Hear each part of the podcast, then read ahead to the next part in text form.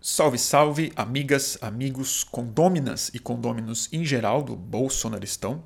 Aqui fala Bruno Torturra e a seguir, como de costume, a íntegra em áudio ou podcast do Boletim do Fim do Mundo. Ah, essa edição que vocês vão escutar foi transmitida na quarta-feira, dia 30 de outubro, e foram 24 horas aí muitíssimo intensas na psique política brasileira. Acho que um dia mais do que traumático, eu acho que é um divisor de águas é, sobre o nosso estado é, infeccioso da democracia brasileira. É, eu digo isso porque essa palavra foi a que me ocorreu e eu acho que me ajudou muito a definir não só a próxima live, mas o que de fato está acontecendo com o conceito de golpe e de transformação, de ruptura institucional no Brasil através do governo Bolsonaro.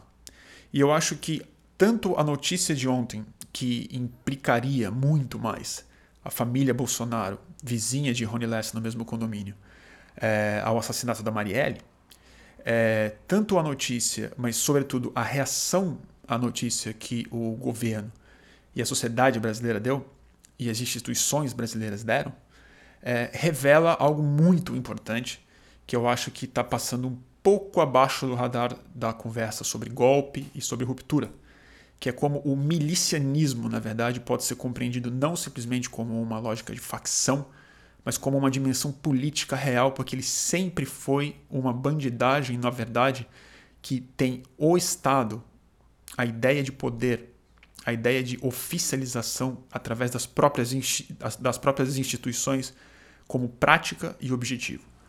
E então eu estou usando essa imagem da infecção ao longo dessa live para explicar por que eu acho que a gente não corre o risco de um golpe clássico de ruptura através de, enfim, prisões, é, de, de, um dia de golpe, né? Que o exército vai para a rua e fecha o Congresso, fecha o STF, muda tudo. Eu acho que a lógica é muito mais infecciosa. Ela é um golpe que provoca, ele provoca o mesmo efeito de um é golpe, mas não através do enfrentamento de fora para dentro do Estado, mas de dentro para fora. E isso não simplesmente é um processo político, mas um processo de construção de novas identidades e um novo conceito de, de cidadania, inclusive territorial no Brasil. É, já estou me adiantando muito, é, vai ser uma live longa, tem é, acho que uma hora e cinquenta. Acho que foi uma live interessante, muita gente gostou, recebi retornos muito legais, porque acho que o tema se impôs muito. E a gente discute isso, discute o milicianismo, a infecção do Estado, por que, que eu acho que esse episódio é central para a gente entender o que está por vir o que, que está acontecendo. Uh, e a gente conversa sobre muitas outras coisas. Uh, já não estou me lembrando aqui, mas tem uma série de temas que é como de costume, né? Que as perguntas aparecem e tal é, eu já vou preveni-los, preveni-las que é, logo no começo passa um caminhão de lixo. E aí eu vou, talvez tenha um, uns ruídos estranhos e eu me retiro algumas vezes nessa live para tomar uma água e para respirar, porque eu estava super ansioso. Então é isso, gente. Sem mais delongas, boletim do fim do mundo, milicianismo. O golpe como infecção. Alô, alô. Começando mais um boletim do fim do mundo. Uh, já estamos ao vivo no Instagram, como de costume. E agora espero que ao vivo no YouTube também. Então quem estiver assistindo, por favor, me avisa que está tudo certo, dá para me ouvir, é, se eu estou visível e sincronizado. Tá bom? É... E aí, turma? Sei que o bordão tá gasto, já virou piada, mas tá puxado mesmo, né? Super puxado. É... Caramba, só começar a live que o caminhão de lixo apareceu. Eu vou ter que, vou ter que fazer uma pausa, gente. Vocês me esperam um pouquinho? Porque realmente, quando o caminhão de lixo passa, é um inferno. Eu tenho que marcar essas lives para depois do caminhão. Tem que ser isso. Vou fazer o seguinte: é, se vocês puderem, Vou mandando algumas perguntas, algumas dúvidas que vocês querem que eu comente, porque eu não vou começar a falar enquanto o caminhão estiver aí, porque depois fica péssimo no podcast. Estou no ar. Devo estar. Tá. Pera aí. Foi. Rolou? Rolou. Que bom, gente. Estamos no ar. Desculpa.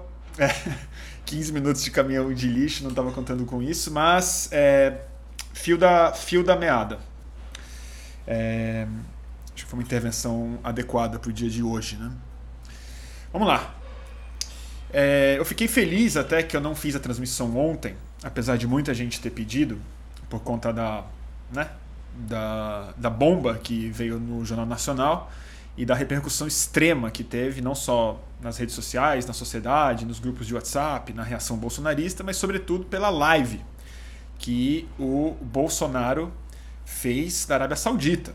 De todos os lugares, ele achou o lugar né, mais adequado, talvez, para dar um escândalo sobre, é, sobre a imprensa, culpando a Rede Globo como se ela fosse bandida, como se ela fosse criminosa, como se fosse um complô contra ele, no país em que é regido e ele exalta muito o príncipe Mohammed bin Salman, que é, depois de ter sido relativamente elogiado pelo Ocidente quando ele assumiu o comando do país, pouco tempo depois, ele não simplesmente mandou executar um jornalista, como mandou esquartejá-lo dentro de uma de suas embaixadas. Então, esse é o parceiro que o, o, Bolsonaro entende como muito estratégico e tal, enquanto acusa a Argentina de ser um representante das forças do mal. Então, achei muito adequada a live dele, muito reveladora também, não simplesmente da, da, da sua posição, mas, sobretudo, do, do seu.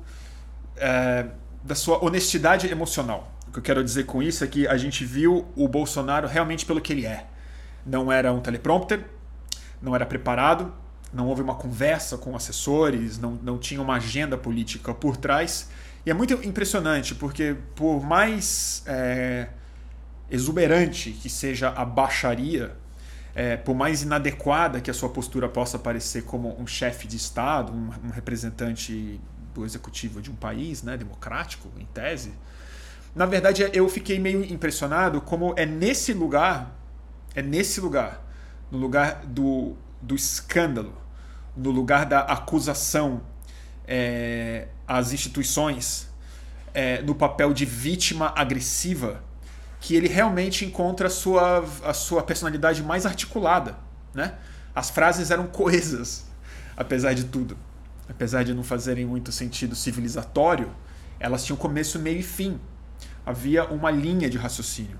O que eu quero dizer com isso é quando o Bolsonaro se expressa daquela forma, é, fora do papel de presidente, mas num papel de bandido se defendendo, num papel de é, alguém que tem a sua vida secreta possivelmente exposta publicamente, é quando ele não só se revela como pessoa, mas acho que essa clareza toda dele em relação aos inimigos dele, a perseguição que ele sofre, revela no fundo qual é a essência da ideologia dele. Aonde que está a essência é, a essência a essência é política dele. Política no sentido mais não institucional no sentido relacional no sentido qual a ideia que ele tem das relações de forças é, entre a sociedade e isso para mim foi muito didático de ver e eu tô falando que eu fiquei feliz de não ter feito essa live ontem, porque eu estava extremamente é, exaltado, muito ansioso com a situação, como imagino muitos de vocês. E é, acho que o fenômeno mais importante que aconteceu não foi a live, foi a resposta das instituições hoje já organizadas e aparelhadas pelo bolsonarismo, é, como essas instituições reagiram a algo que não foi exatamente. É, isso foi curioso, não foi exatamente jornalismo investigativo. Foi simplesmente o vazamento de uma informação apurada pelo pelos próprios investigadores. Não se trata de jornalismo investigativo, como muita gente ontem elogiou a Rede Globo por ter exercido. Foi um jornalismo de revelação de documentos que, ainda em tese, deveriam ter corrido sob sigilo de é, justiça. Mas, dada a escala do problema, é evidente que alguém ia vazar isso, como a justiça brasileira tem vazado quase tudo. O que eu quero falar, mais do que a, o tamanho do escândalo, e o tamanho da vergonha que a gente, que eu pelo menos sinto de estar tá vivendo sob essa, essa, esse regime, essa família e essa, como é que eu explico? Essa milícia, né? Essa milícia mesmo é, que tomou o poder brasileiro. Eu acho que o mais importante para a gente conversar aqui é um outro processo, que é o seguinte. É, há alguns dias, até eu tenho falado disso, é, mas eu tenho visto artigos e gente escrevendo isso no jornal, o Bebiano tem falado disso, o, o Celso Rocha de Barros, o Alexandre Frota, o, enfim, as pessoas estão falando que o Marcos Nobre e tal, que qual que é o único caminho, o único caminho para o Bolsonaro é, natural para ele é ver alguma brecha nesse caos político e institucional, testar as suas bases sociais e políticas e dar um autogolpe, romper as instituições de fato, né? quebrar é, a estrutura democrática de checagem de poderes autofiscalizantes e, e, e permeáveis a crítica, oposição e justiça. E eu, ontem, até antes dessa matéria sair, é, não é que caiu uma ficha, porque isso já era um pouco claro, mas deu uma esclarecida na minha cabeça, vamos dizer assim, ficou um pouco mais nítido qual é o processo. E aí, com a notícia do Jornal Nacional, a coisa fechou. Que é o seguinte: o Bolsonaro, claramente, ele não tem condição, nem intelectual, nem como liderança, e nem base institucional dentro dos grupos que existem no poder do Brasil, seja ele grupos econômicos, midiáticos e políticos, para dar um golpe de fato, um golpe clássico.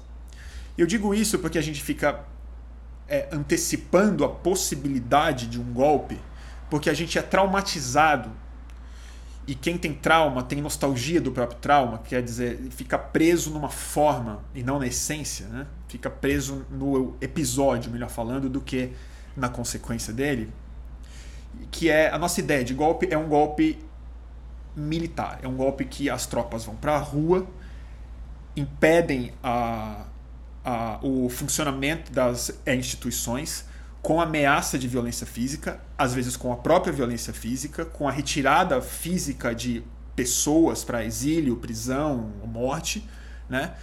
Há um estado de exceção é, muito, muito declarado que precisa de um vasto apoio institucional para que ele se dê de maneira mais ou menos harmônica não vire o caos completo.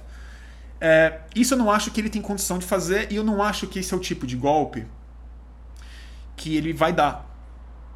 Porque tem uma questão que é o seguinte: o Bolsonaro não é exatamente um é direitista extremo. Né? ele não é. Ah, deixa eu só tirar aqui um. Deixa eu ver uma coisa aqui. Ah, tem algum robô aqui chato, é isso? Eu vou tirar já. Pronto, gente, já, já foi. É, vou seguir aqui. É, o Bolsonaro não vai dar um golpe clássico, porque ele não precisa dar esse golpe. Mais importante do que isso, a ideologia que ele representa, na minha cabeça, ela tem uma coisa muito diferente da extrema é direita clássica do resto do mundo, do fascismo convencional, do fascismo clássico. É...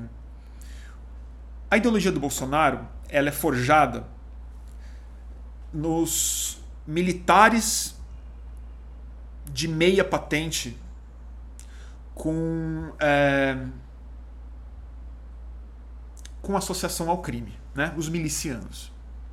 O que eu quero dizer é o seguinte: o milicianismo é uma ideologia, sim, de direita, na essência da expressão dela pública, na maneira como ela encara a própria esquerda, ou a ideia de ordem dela, ou quais as associações econômicas que elas, que elas fazem na macropolítica.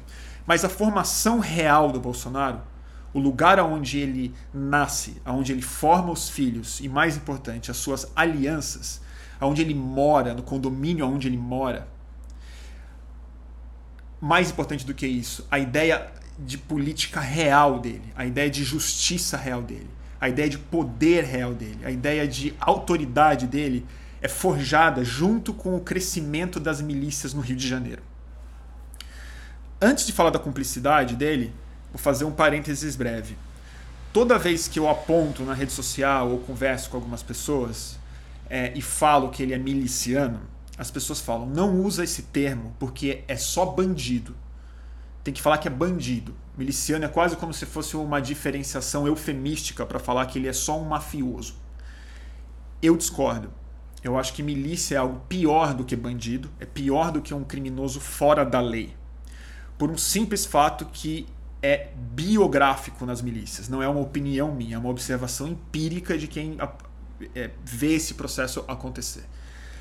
A milícia não está fora da lei e lá ela fica. A milícia tem o projeto, tem a ambição e conseguiu um êxito muito grande em ocupar a própria lei, em ocupar politicamente com associações financeiras, familiares, econômicas e ideológicas, é, as forças justamente de operação da própria lei. Começa pela própria polícia, né?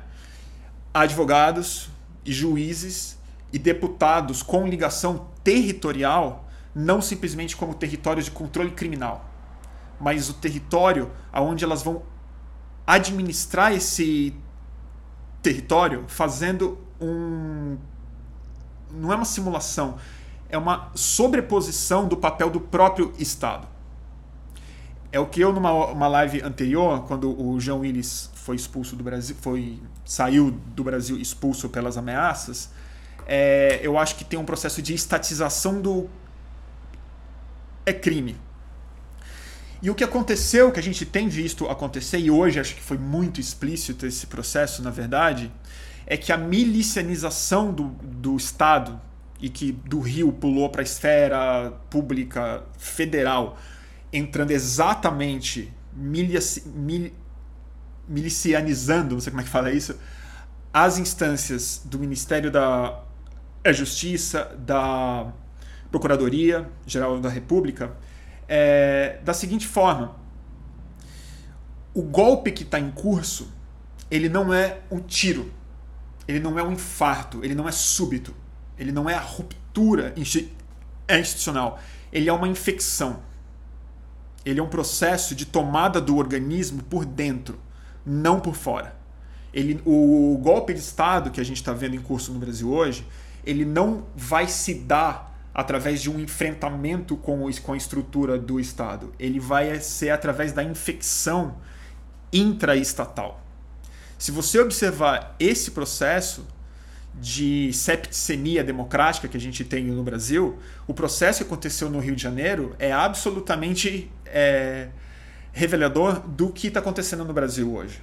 E é muito, muito, muito mais do que simbólico. É descritivo o que aconteceu de ontem para hoje, porque a obviedade da proximidade, da cumplicidade, da, promis, da promiscuidade entre o Rony Lessa, o escritório do crime,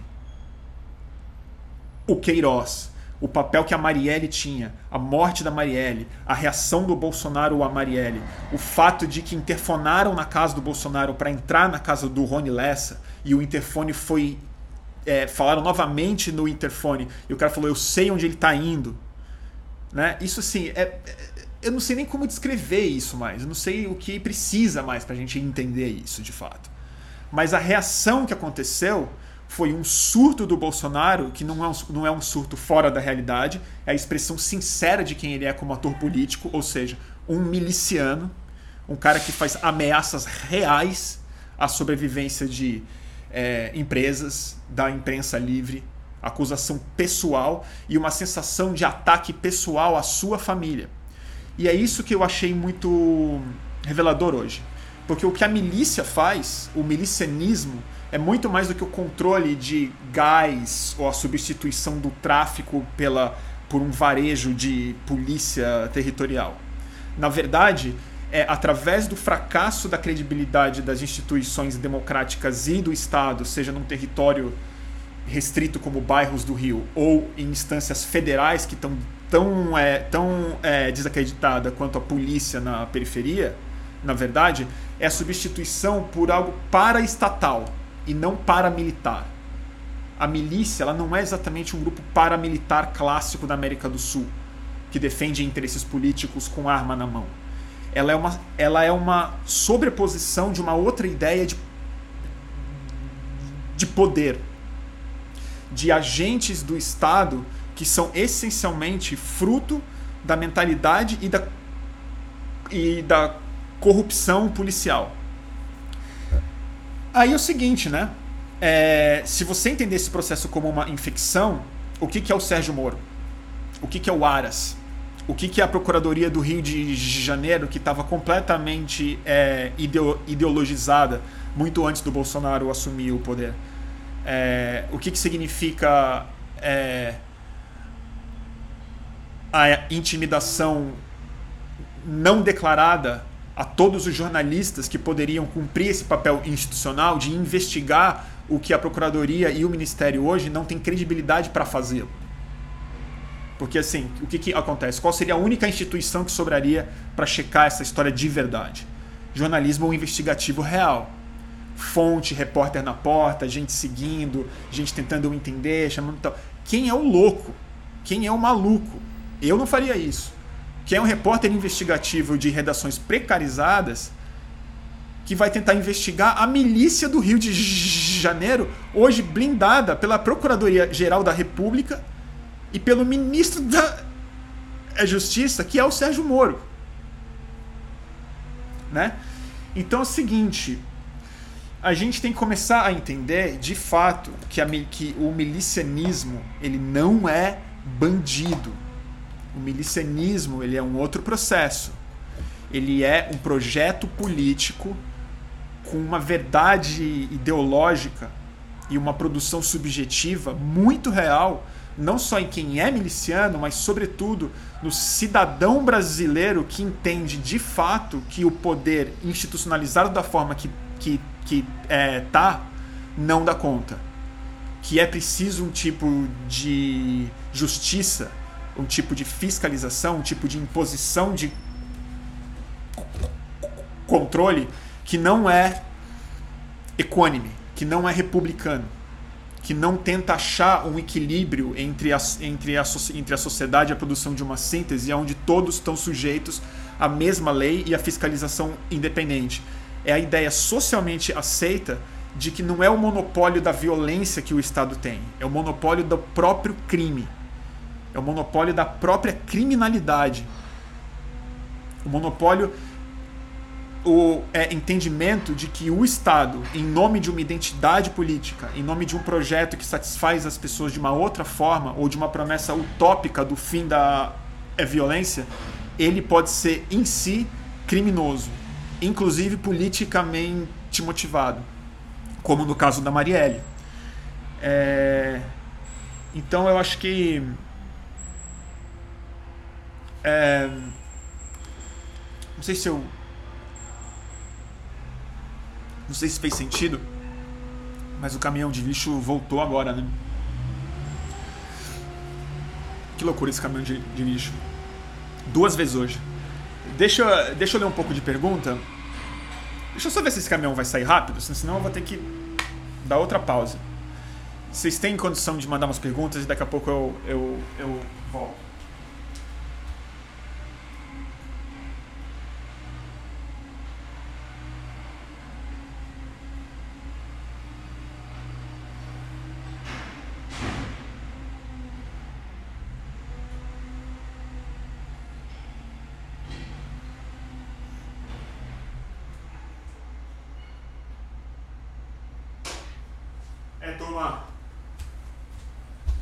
Não é nem lixo mais, é caçamba.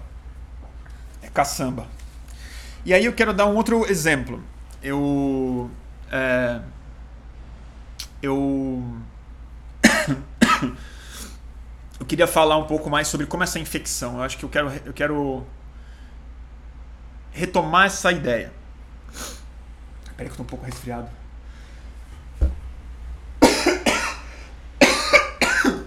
Nossa, tá foda hoje. Tô fazendo essa, essa live só pela emergência. É, eu vou retomar o, o centro do que eu quero falar.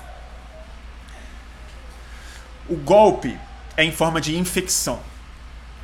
É na forma do aparelhamento do Estado por representantes ou é, é, muito vinculados diretamente à criminalidade miliciana, essa ideia de uma operação paraestatal controlada muito de perto, muito é, de perto não, diretamente por oficiais de meia patente muito corruptos, é, mas agora se tornou de fato um tipo de centro político brasileiro, onde é, já mudou a dinâmica. É, eu vou dar um exemplo dessa infecção.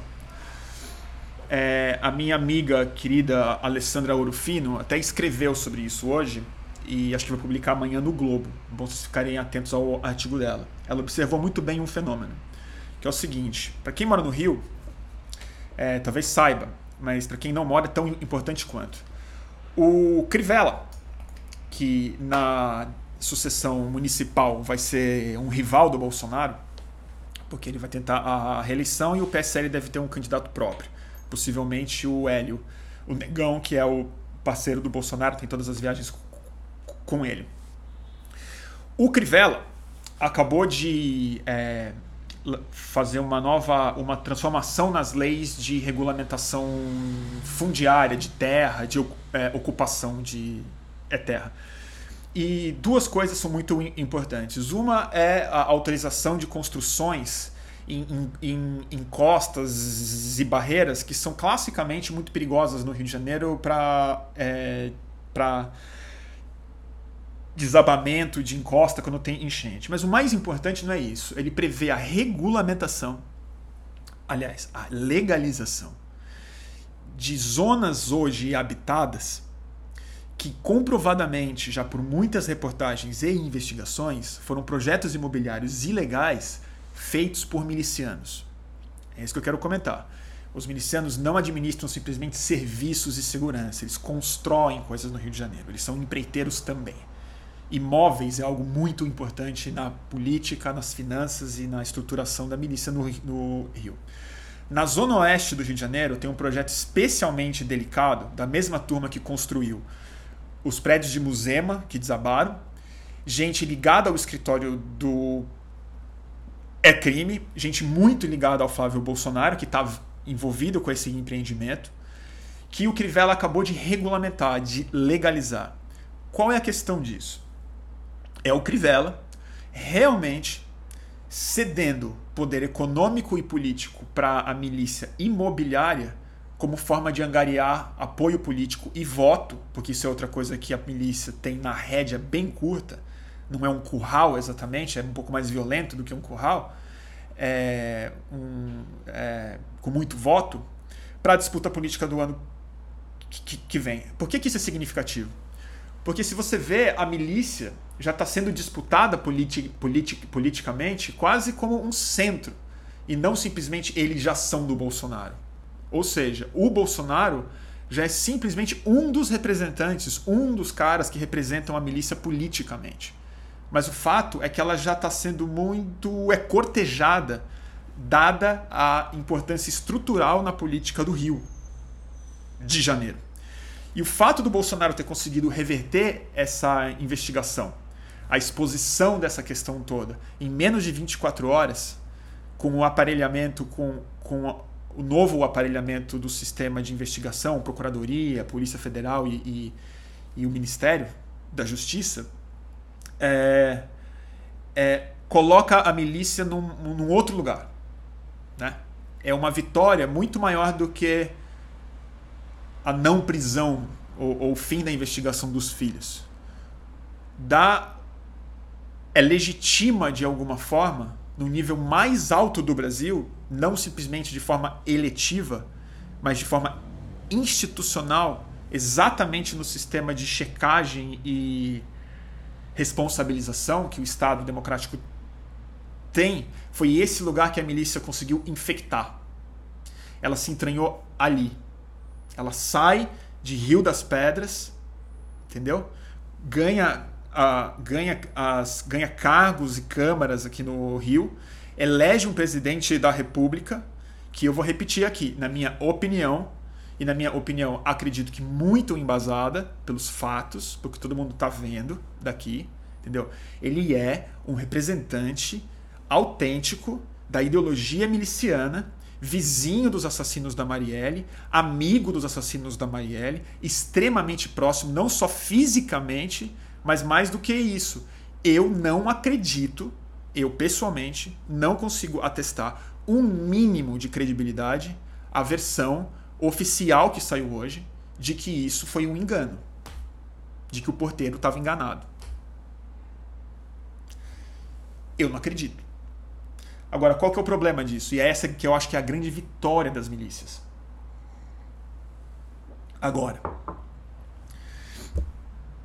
o grande problema disso é que não sobrou pra gente, sociedade civil, instituição capaz de dar solidez ao que a gente obviamente percebe e entende da, da é circunstância. Das circunstâncias.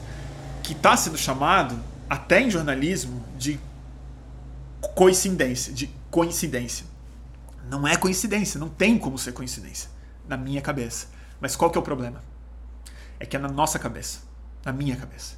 Porque nesse nível de gravidade, nesse nível de responsabilização, pegar presidente da República, pegar organização criminosa extremamente violenta, com crime político, entender a implicação que isso tem para o país inteiro, para um processo não simplesmente de impeachment, mas de investigação de um crime hediondo de possível cumplicidade na escala mais alta do Brasil, a gente precisa de solidez material. A gente precisa de investigação independente. A gente precisa de jornalismo independente, de Ministério Público independente, a gente precisa de whistleblowers fortes, a gente precisa de documento, de coisas. E o que a gente viu hoje é o seguinte: resta a quem percebe o óbvio a simplesmente aferir a convicção pessoal de que isso é verdade. E isso eu acho que é uma vitória gigantesca da milícia, por mais que ela perca credibilidade, o fato dela perder credibilidade sem prova material joga a gente exatamente no campo onde eles são mais adequados, que é no campo da auto-verdade produzida. Que é, que é no campo da é disputa das opiniões. E aí a credibilidade das últimas estruturas institucionais, por mais podres que elas estivessem, mas que é essa ideia ainda muito frágil no Brasil, de que o Estado é capaz de responsabilizar o próprio Estado, é completamente dissolvida na sociedade que percebe o óbvio e na sociedade que defende o Bolsonaro acontece um efeito, de, um efeito inverso mais perigoso é, ainda, que é a justificativa da milicianização do próprio Estado como forma de se confirmar como sujeito político.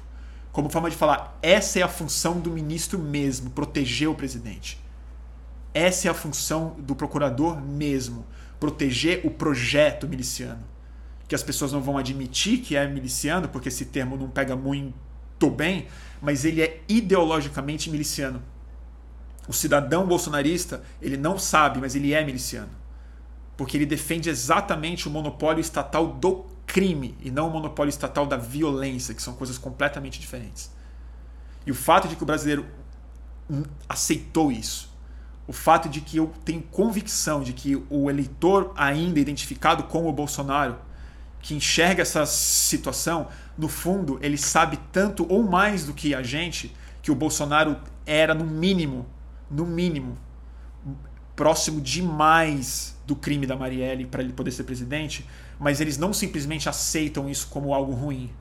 No fundo, eles acham que é isso mesmo eles acham que isso, a violência, deve fazer parte mesmo do jogo da eliminação dos inimigos políticos que representam um projeto que na cabeça deles é o quê?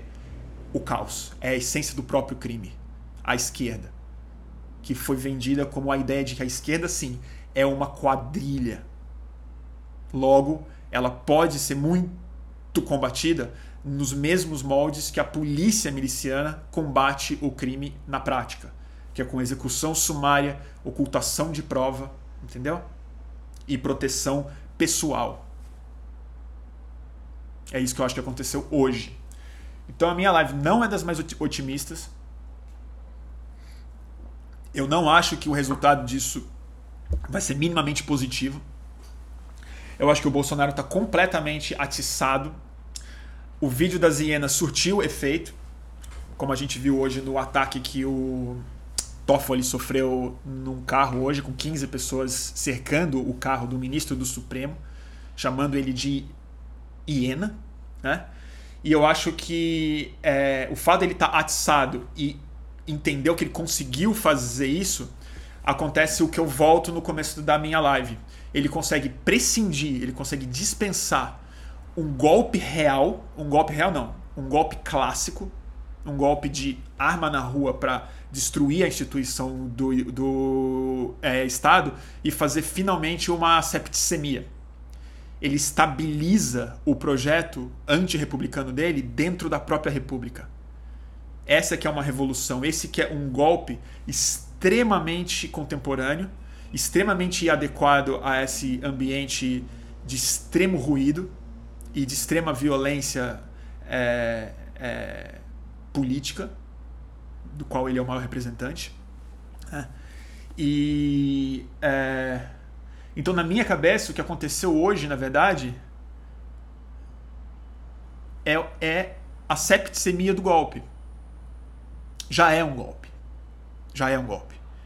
Ele, numa live, aos berros, falando sobre caçar coisas, cometendo uma série de atos falhos que poderiam dar pistas enormes para investigações no Brasil, para uma promotoria séria ou corajosa, entendeu? Ele começa a mandar ordem não só para sua base para sua base social, mas para o seu ministro e para o seu procurador, que imediatamente respondem a é isso, assumindo não só a narrativa, mas o controle das próprias investigações em cima de um porteiro de um condomínio demiliciano. Porque não é que ele é um porteiro do meu prédio, que já é uma pessoa socialmente e politicamente muito fragilizada dentro de uma questão séria como essa, mas é um condomínio demiliciano. Ele é o condomínio que não mora simplesmente a família presidencial. Mora o Rony Lessa. Eu imagino mais quem more lá. Né? Porque ia ser co coincidência mesmo é se os únicos dois milicianos do condomínio fossem o Rony Lessa e o Bolsonaro. Né? Então, assim, o que, que a gente vai fazer? Eu acho que a gente tem que parar de se preocupar com o golpe institucional e começar a falar de infecção na democracia. E a gente está no estado de septicemia grave. A gente está no estado que produz exatamente o que uma septicemia produz, que é falência múltipla dos órgãos. E os órgãos são o quê? As próprias instituições. É o Ministério Público independente, é uma imprensa livre segura para fazer o seu trabalho não com medo de tomar um tiro, entendeu? É um ministro da é justiça que não interfere em investigações, que não é nem conflito de, de é interesse, é, é, é agir como um advogado do próprio, é, do próprio presidente, né? É, sendo que a gente já poderia dispensar, inclusive, o interfone, dispensar o interfone, que aconteceu ontem, para já fazer relações próximas o suficiente para que esses caras não pudessem ocupar cargo na vida pública e tivessem, no mínimo, respondendo por associação à organização criminosa ou formação de quadrilha real mesmo. É, soma isso, ontem a bravata que o Eduardo Bolsonaro fez, que se o povo for para a rua ele dá um golpe militar como o de 64. Repito, não precisa. Não precisa. É isso, gente.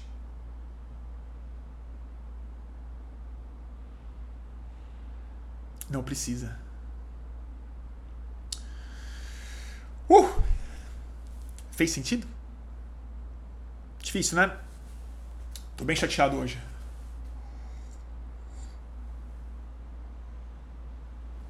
É cerveja quem tá me perguntando o que eu tô tomando. Tô tomando uma corona.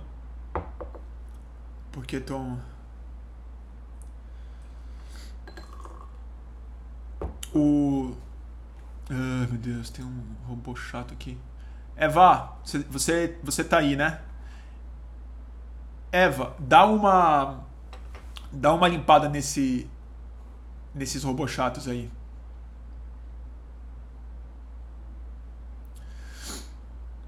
É isso, gente. Que mais? Deixa eu ver se tem mais alguma coisa que eu anotei aqui.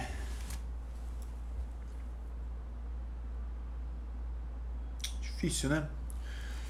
Tem o. Deixa eu ler aqui o. É, eu preciso dar uma respirada. Deixa eu só mudar um pouco de assunto para voltar na minha linha de raciocínio, porque eu tô, eu tô tão desgostoso hoje, fiquei bem chateado hoje. Porque eu acho que a gente está num caminho mesmo. Não digo sem volta, mas de volta muito difícil. Muito difícil. Porque é milícia, né? É milícia. Essas coisas não vão embora assim. Né? A, a Vera Gaspar está fazendo um comentário é, muito comum e, e, super importante. Não é uma crítica que eu estou fazendo, Vera.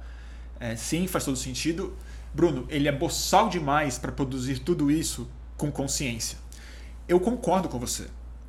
Na verdade, eu acho esse fato, no fundo, muito mais é, sério, muito mais perigoso o fato de que ele faz isso organicamente. Não digo de maneira inconsciente. Ele faz isso não por estratégia. Ele faz isso porque ela é a expressão genuína do sujeito político que ele de fato é. Essa é a visão dele. Esse é o método de ação dele. É como um bicho, assim. O bicho não faz isso inconscientemente, não faz isso por estratégia. O bicho faz isso porque esse é o drive dele. Ele caça dessa forma, ele se reproduz dessa forma. O Bolsonaro, ele é uma criatura política que só existe para rejeitar a ideia democrática liberal é, e, e, que entende a oposição como algo legítimo.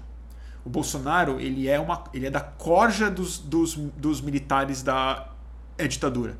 Ele é um capitão. O que faz dele muito mais perigoso é que se fosse uma estratégia, haveria como a gente reagir a isso estrategicamente. O problema é que, por isso ser uma manifestação real, orgânica, uma expressão genuína de um projeto que não é, nova, novamente, desenhado, mas ele é ideológico no lugar mais profundo da ideologia, que é, que é a ideologia que você não sabe nem que é ideologia, que é a construção da sua realidade, a forma como você enxerga o próprio mundo, como você define ele em termos de é, alianças e, e é, inimigos, o que transforma o nosso trabalho numa coisa muito mais difícil, que é como é que você combate um inimigo orgânico. E é por isso que eu falo que é muito mais um processo infeccioso do que um processo golpista. Ele é muito mais um processo biológico, metaforicamente falando, mas orgânico no sentido mais literal da palavra, projeto muito mais sistêmico, que vem de lugares muito mais profundos através das interações sociais brasileiras e, e, e é, históricas, que a gente não consegue combater isso com planos estratégicos, conscientes e é, lúcidos. O grande desafio que a esquerda tem é recuperar uma, uma organicidade é, no espírito do brasileiro que não é estratégica, que ela vem de um lugar de identificação e não de cálculo. E acho que a esquerda está tão traumatizada e tão viciada em análise, e eu falo isso por, é, por é mim, que ela perdeu a dimensão mais importante da construção do eleitor comum e do cidadão que não é exatamente a lucidez do projeto político ao qual ele está dando o seu voto, mas é onde ele emocionalmente deposita identificação e confiança. Isso tem a ver com outras chaves que o Bolsonaro expressa muito bem. Por isso que a live dele pra gente é muito trágica e muito ridícula, só que ela é expressão muito bem articulada, honesta. Não estou falando que ele está falando verdades lá, mas ela é honesta do ponto de vista individual do que de fato esse cara vê e sente no mundo. Mesmo que cada frase que ele tenha falado lá é uma mentira. Mas o fato é que aquilo contém uma verdade emotiva, uma verdade política, que está no coração de muito brasileiro mesmo, que se sente pessoalmente atacado quando, quando, a, Globo, quando a Rede Globo não simplesmente implica o Bolsonaro no assassinato da Marielle, mas implica o eleitor que se identificou pessoalmente com o coração do Bolsonaro no mesmo crime. Implica a mesma pessoa que entendia que a Marielle era o problema a ser eliminado e quando vê isso publicamente colocado, tem uma reação muito parecida com a, com a, com a do Bolsonaro. É papel do Estado encerrar essa palhaçada. É isso que eu acho.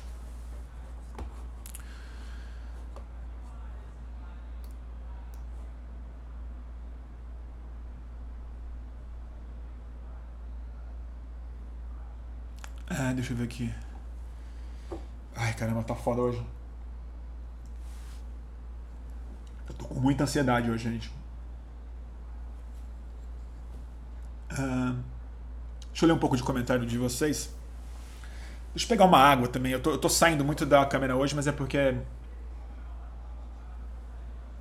Tô tomando muita cerveja. Eu tô um pouco. Um pouco alterado, peraí. Me dá um, um, segundo, tá, gente? Enquanto, eu, eu queria botar uma musiquinha para vocês, mas não dá para colocar música mais no YouTube porque eles derrubam tudo, né? Então é isso. Pera aí. Já volto.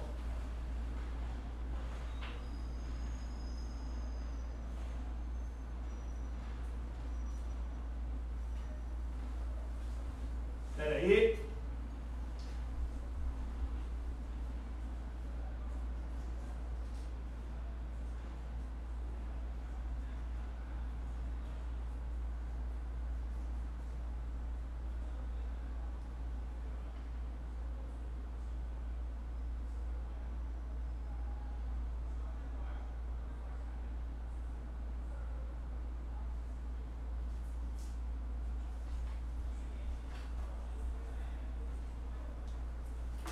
Gente. Peguei bastante água aqui. É isso aí. Deixa eu ler um pouco de comentário de vocês, gente.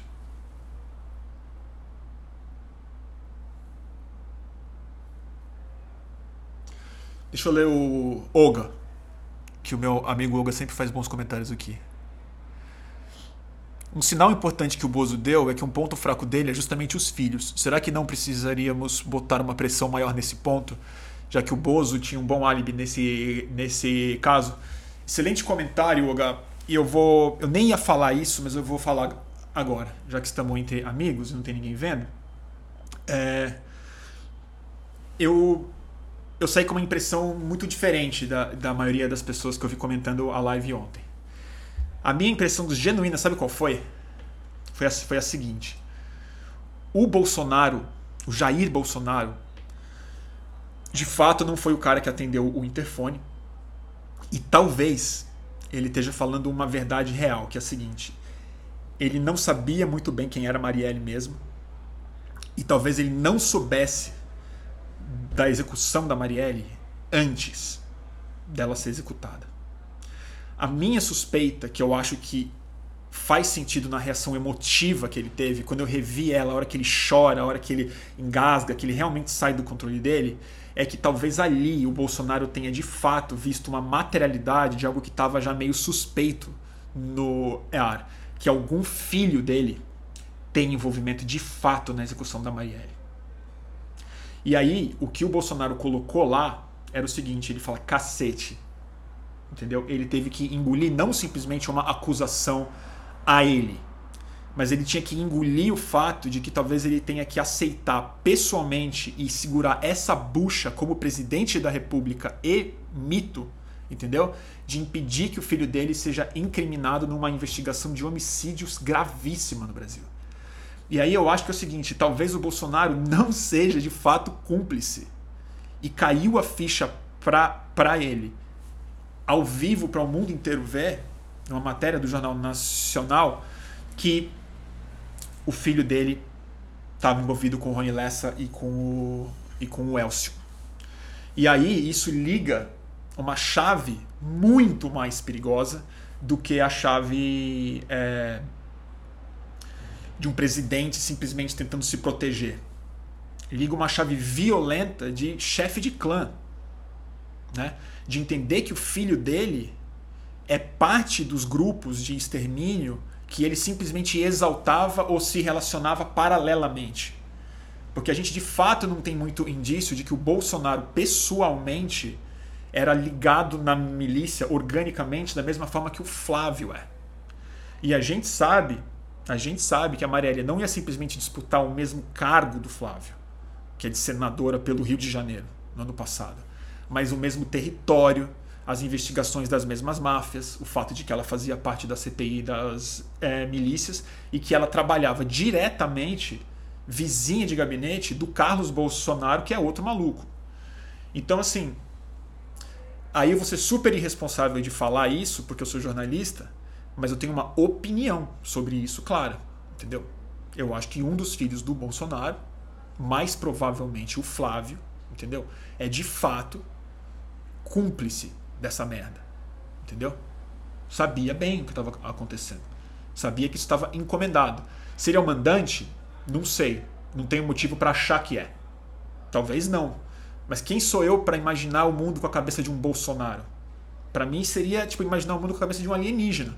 Porque além de, de, milicianos e muito, muito violentos, escrotos e forjados nesse espaço, nesse lugar, eles também são muito burros e irresponsáveis eles produzem provas, eles. Por exemplo, só o fato, só o fato, só o fato dos caras se encontrarem no condomínio onde mora a família Bolsonaro para sair de lá e fazer o crime, interfonar, dar o nome, não combinar isso fora. O cara dá a placa do carro num lugar fiscalizado para sair para cometer um homicídio, assim, sério, gente, eu nunca, assim, eu nunca segurei uma arma na minha mão. Eu nunca briguei na minha eu nunca briguei na minha vida de porrada, nunca dei um soco numa pessoa. Se eu fosse matar uma pessoa, certamente antes disso eu não ia passar numa portaria e deixar meu RG. Então eu acho que se você assistir a live do Bolsonaro, de fato aceitando o fato de que não foi ele quem atendeu o telefone, mas que ele entendeu naquela hora que um filho dele atendeu, a live faz mais sentido. Porque ele pode estar percebendo naquela, naquela hora, assim como a gente está percebendo agora, que o filho dele não é simplesmente próximo e amigo, é provavelmente cúmplice.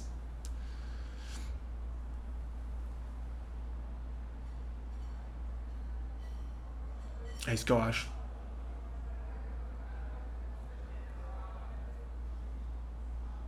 É isso que eu acho.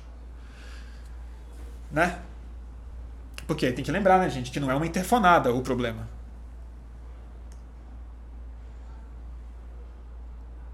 Não é uma interfonada o problema. É toda a relação anterior. Toda a relação anterior. E é isso que eu acho interessante de pensar no Bolsonaro. Ele não é estratégico, ele é orgânico. A reação dele, se você entender a reação dele como algo.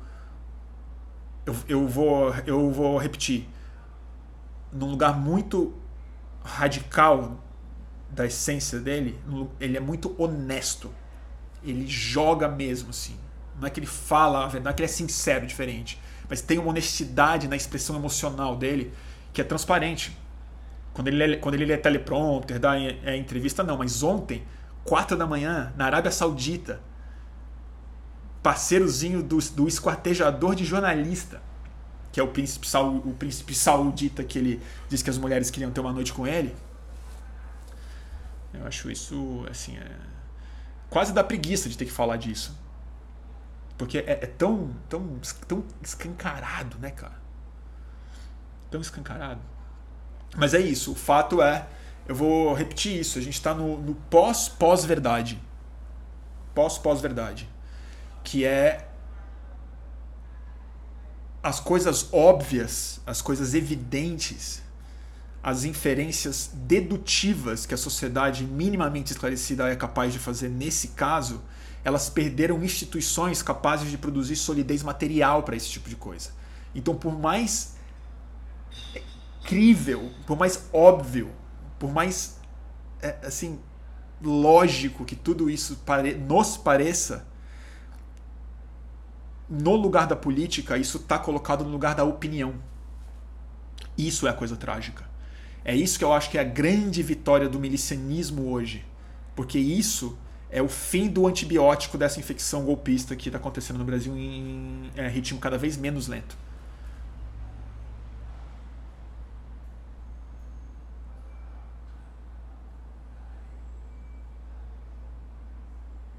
Tá certo? Turma do Instagram, é, eu vou encerrar um segundo aqui, tá? É, porque tá dando perto de uma hora. Mas quem quiser continuar seguindo pelo Instagram, volta daqui a um segundo e eu vou ler um pouco de comentário do YouTube Ney. Tá bom? Segura aí. Vou encerrar aqui. Voltem, por favor. Encerrar.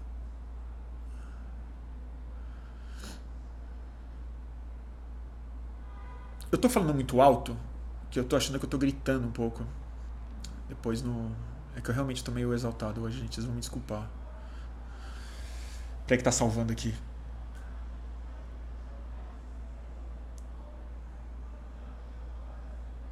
Acho que eu tenho um outro comentário para fazer sobre a coisa da milícia também. É, compartilhando stories, espera aí. Eu vou ligar aqui. Salve, salve turma do Instagram, voltando. Quem tiver por aí, estamos de volta ao vivo no Instagram também. Quem tiver no YouTube e não não me seguir no Instagram ainda, ou, ou quiser seguir no Instagram, Torturra. É, eu não tenho postado muita foto, mas é, as lives acontecem lá também. Eu aviso muita live no, no meu Instagram, no meu Stories. É, vou pedir uma coisa que eu, eu, eu odeio pedir. Odeio, eu não, eu não, gosto. Eu respeito quem faz, mas eu não, eu me sinto confortável. Mas hoje eu vou pedir. Quem está me assistindo no YouTube, se vocês puderem assinar o canal, seguir o canal, é, parece que é super bom. Eu não gosto de mendigar seguidor, mas é que pare, parece que ajuda muito nas, na busca, na é, relevância do canal, na forma como ele é indexado depois. Então, quem ainda não segue o canal, é, é um jeito de ajudar um pouco o fluxo sem nenhum prejuízo a você. E é, você pode apertar a campainha também, não sei como é que funciona isso. Vai ter uma campainha lá que você aperta e você é avisado quando vai ter live. Também é um outro jeito de, de ajudar o canal. É... Deixa eu ver. Peraí, deixa eu ver. A Van Filosofia. Deixa eu ler um pouco de comentário porque eu tô falando muito. Outra coisa, eu vou aumentar o ar-condicionado porque tá um calor aqui no Rio. Peraí.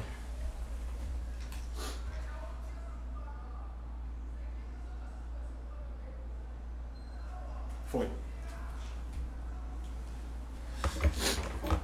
Ai, ai. Tá foda.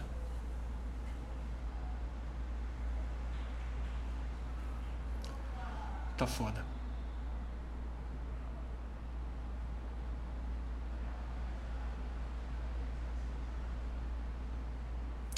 Deixa eu ver aqui.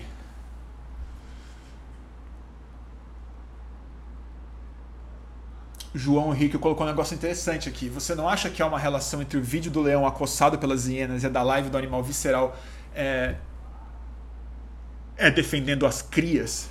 Interessante. Tinha, tinha cria no, no, no, no vídeo do leão e da hiena?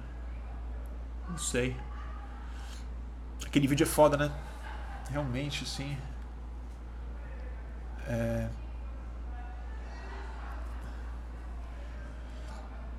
Não tinha cria. Mas faz um sentido, né?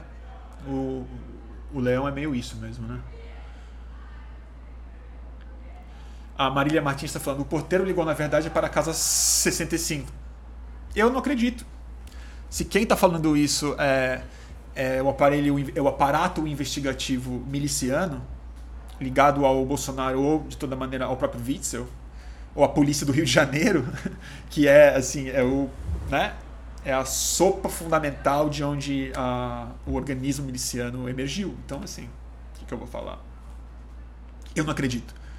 Eu não acredito em nada. Eu, eu não acredito numa prova que apareceu num vídeo do Carlos Bolsonaro dentro do condomínio dele, aonde moram milicianos.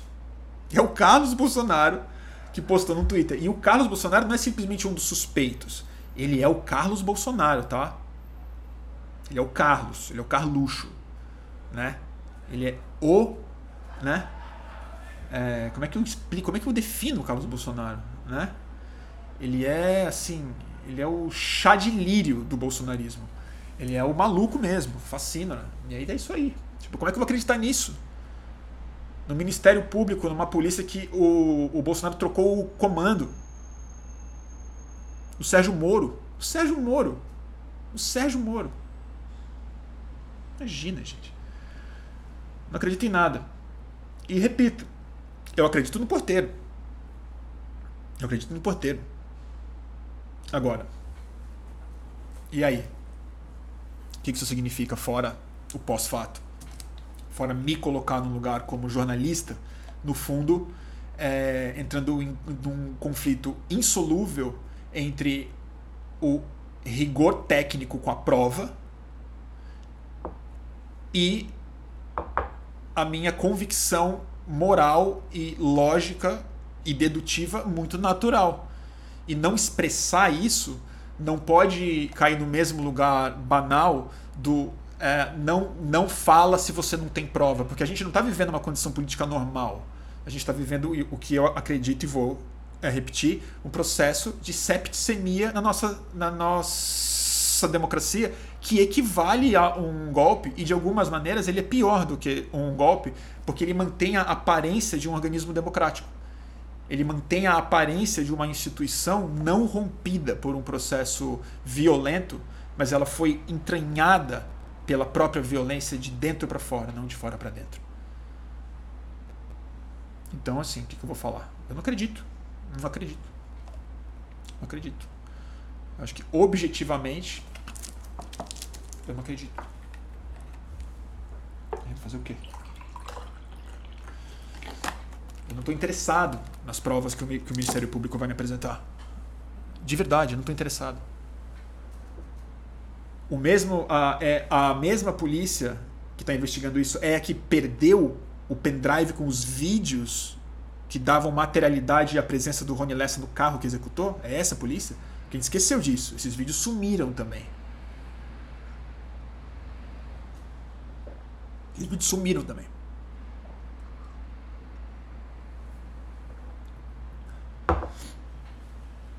E aí eu vou ter que fazer uma. Sei lá. Eu não sei nem fazer uma avaliação sobre o jornalismo da Rede Globo hoje. Não sei fazer.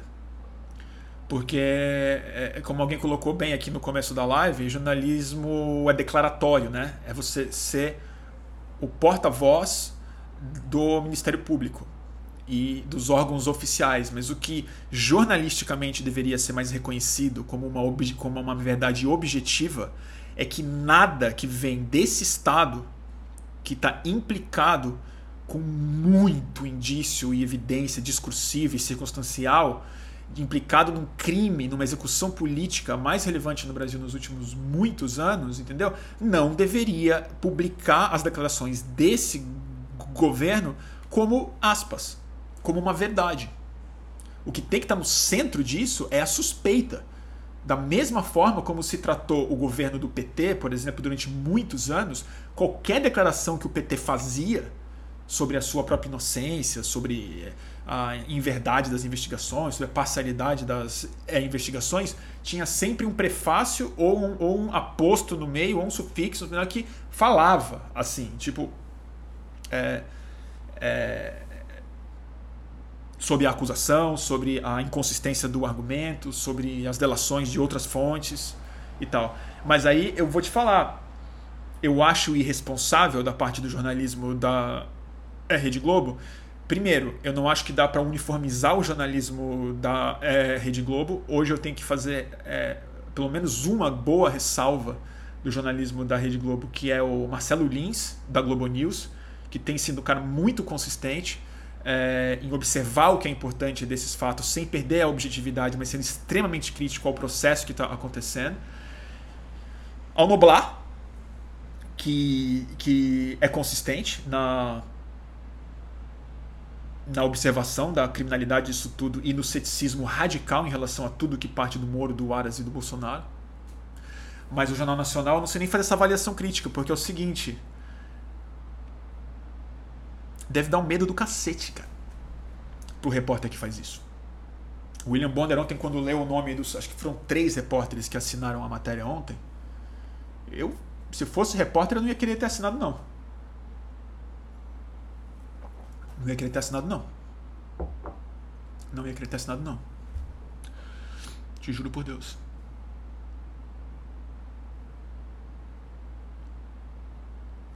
Daniel Rocha.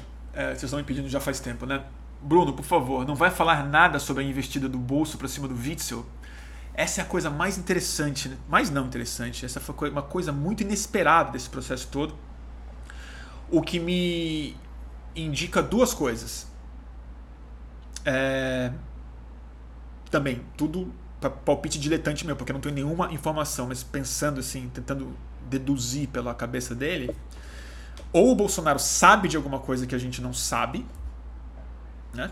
Por conta da, das relações institucionais entre Witzel, polícia, Ministério Público, Bolsonaro, milícia. A gente não pode esquecer que aqui é o Rio de Janeiro.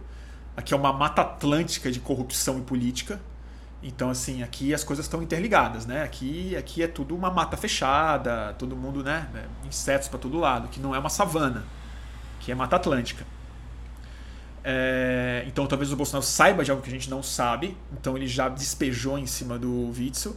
Outra coisa que também é uma característica clara do Bolsonaro, também muito sincera e verdadeira nele, ele é paranoico. Ele vive no mundo alucinatório. Ele vive no mundo em que o Foro de São Paulo de fato é um risco. Ele acha que o Foro de São Paulo é uma ameaça à democracia muito maior do que a Arábia Saudita ou a China. Né? Ele acha isso mesmo. Ele acha que, né, sei lá, a, que o PSOL é mais perigoso do que a mudança climática. E eu acho que ele acha isso mesmo, porque ele é paranoico. Que também é uma coisa muito característica de criminosos milicianos dessa natureza, né? Que é o seguinte, no fundo, no fundo, o projeto político de sobrepor um é, Estado implica, pelo menos nesse confronto, em ilegalidade e muito segredo. Então, assim, ele precisa se sentir perseguido para justificar o tamanho da violência que ele tá, é disposto a exercer no mundo exterior. Então também pode ser uma paranoia dele. É, e eu digo isso porque eu não saberia fazer uma análise mais fria sobre as motivações políticas disso numa sucessão.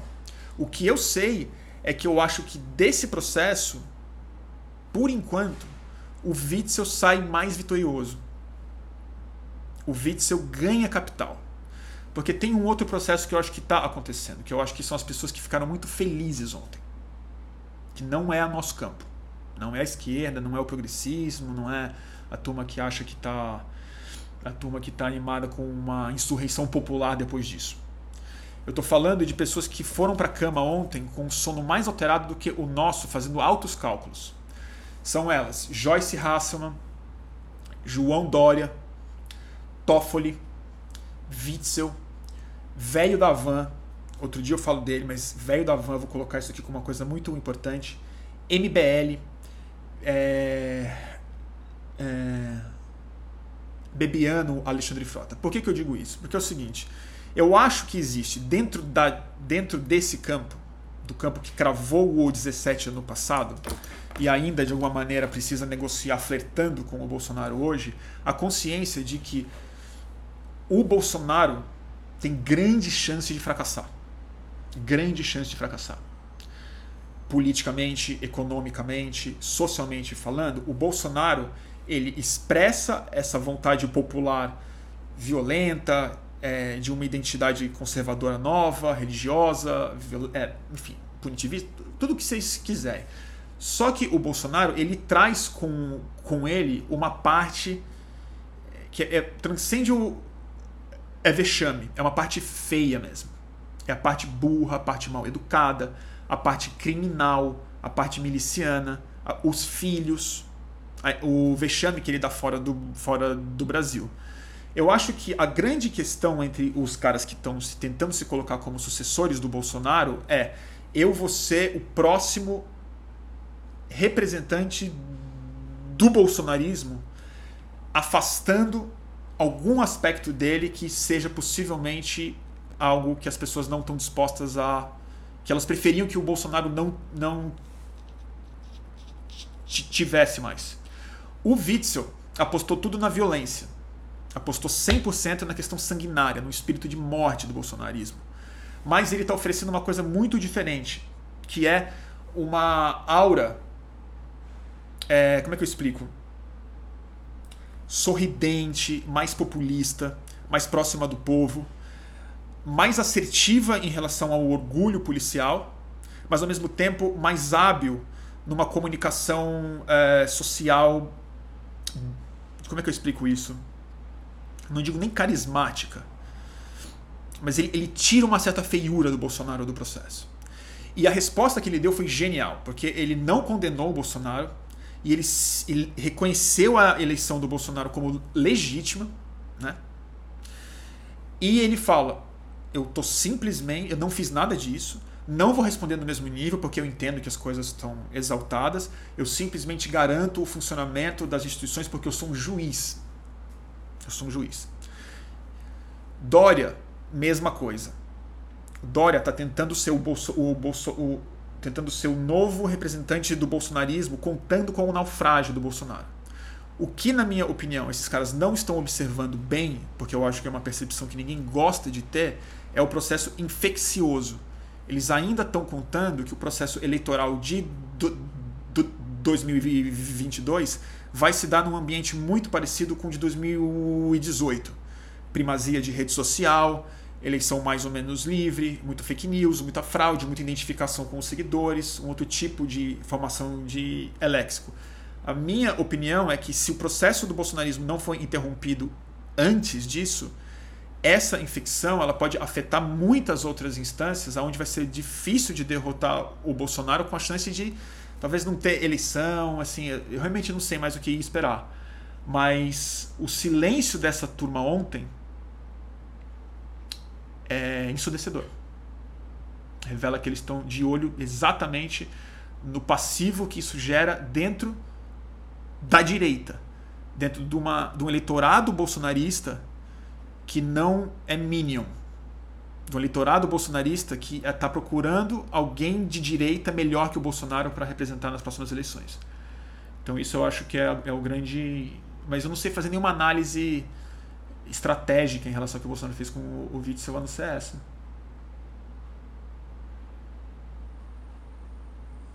O Dória falou que tem que ser investigado, né? A Sandra Leite colocou. Eu não sabia. Então, o Dória já entendeu também, né? O Dória rompeu. E se o Dória rompeu, a gente tem que entender que ele também sabe de coisa que a gente não sabe. Porque o pulso do Dória, o dedo no pulso do Dória, não está com o povo, está com a elite. Então, se ele está falando isso clara, claramente, é porque ele também sentiu já que existe um, um, um, espaço financeiro, um espaço no, no. Como é que eu explico isso? Na pior expressão em inglês possível para usar em português, os stakeholders da economia política do Brasil, que já dá para falar esse tipo de coisa e já dá para fritar o Bolsonaro antes da hora. Porque o que me interessa, na verdade, que é outro fenômeno que pode estar tá acontecendo e eu não sei, não tenho pista para entender isso, é o que, que aconteceu no exército. Porque assim, o Mourão tá aí, né, gente? O Mourão tá aí. E, e, ontem teve aquele revés também que passou um pouco despercebido, que foi a revolta na, expressa na, naquele vídeo. Não sei o quanto que isso representa de fato uma quebra dentro do próprio exército, mas a turma de baixa patente se sentiu muito traída pela base do governo por conta da rejeição de um processo, de um projeto entregue pelo PSOL de todos os partidos, de isonomia previdenciária entre oficiais de alta e baixa patente no Exército. Então, é, é, aí eu vou dar aqui o meu o meu auto engano. Ou não auto engano não, vai, eu vou dar a minha que que eu como é que eu defino isso? Não é auto engano que eu quero dizer. É... Ah, o meu desejo, o meu, o meu caminho real, assim, qual que seria o melhor roteiro que eu consigo imaginar para a queda do Bolsonaro? Porque eu realmente acho que o impeachment não vai sair assim não. Não vai sair. O impeachment no Brasil é, vai ser uma quebra, um nível de anomia no varejo distribuída numa lógica miliciana que é no micro território e no arbítrio dos agentes de violência, e na confusão num, num parlamento feito de amadores não ideológicos, numa economia já muito fragilizada, num mundo que não permite que isso seja conduzido de maneira mais estável hoje em dia. Eu não acho que é possível a condução de um processo de impeachment tendo o Bolsonaro como presidente. Eu não acho. É, mas o que eu acho que existe, talvez, na minha ficção ideal, é espaço para a renúncia do Bolsonaro. Caso, por um milagre que depois de hoje eu já acho mais difícil de operar, as investigações avancem de fato para cima do Flávio Bolsonaro, do Carlos Bolsonaro, entenda-se melhor não só as relações dele com o assassinato da Marielle, mas sobretudo com esquema de desvio de dinheiro, de rachadinha, de imóveis, de relação com a milícia estruturada na zona oeste do Rio de Janeiro, é, o que pode haver é um grande acordo nacional, uma chamada de gabinete de falar para o Bolsonaro falar, ó, seguinte, renuncia, existe um caminho digno para a renúncia dele, que é alegar saúde, jogar para cima da facada, falar que teve um novo abscesso, que a hérnia piorou, que o Brasil merece o melhor, que ele vai ser vai ser um consultor, vai estar sempre muito próximo do grande vice-presidente, o general é, Hamilton é Mourão, e a gente segura essa bucha dos seus filhos aqui. Só que isso vai ter que ser algo muito combinado antes entre esses, de novo, pior palavra do mundo, stakeholders da economia política do Brasil. Vai ter que ser o tipo de reunião de de conspiração no fundo que eu não acho que está acontecendo no Brasil, porque eu acho que não tem clima para isso no Brasil. Eu não acho que essas pessoas se gostam tanto. Eu não acho que elas confiam entre si. E mais importante do que isso, elas estão fazendo contas para 2022. A turma tá dando de barato que o Bolsonaro vai encerrar esse mandato no poder. O que eu acho, eu acho, é uma tragédia completa. Uma tragédia completa a galera tá gostando da minha fanfic, tá achando ela ideal, que maravilha. Que maravilha, que merda que é essa nossa maravilha, né?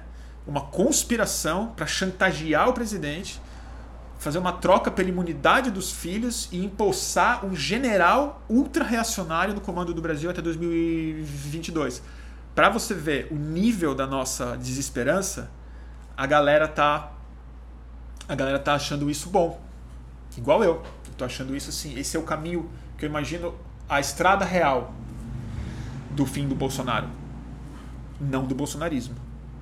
Porque o bolsonarismo é outra coisa. O bolsonarismo é outra coisa.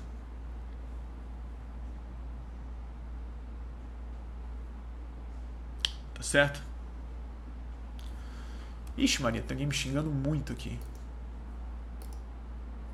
Peraí, deixa deixa eu apagar aqui, peraí. Puta. Hoje pintaram, uns, um, pintaram um pouco de Minion aqui. Tá certo, turma? Quantas horas no ar? Quase uma hora e meia, né?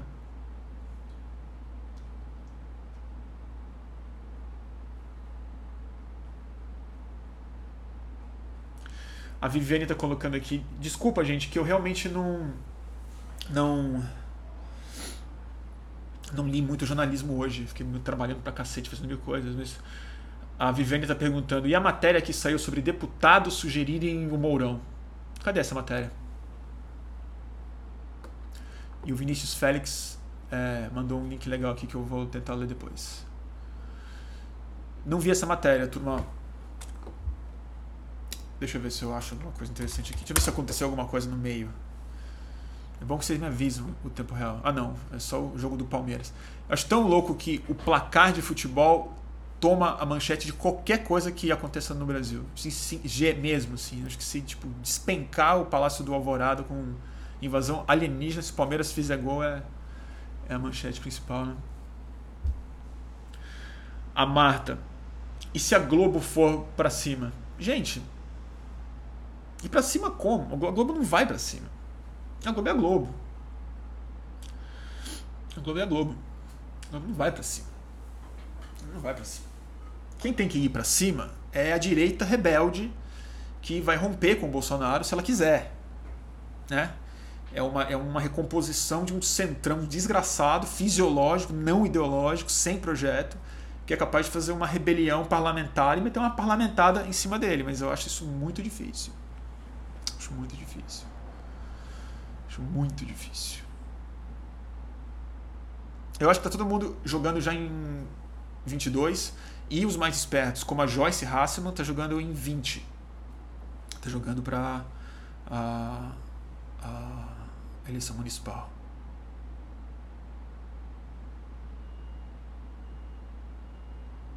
Né?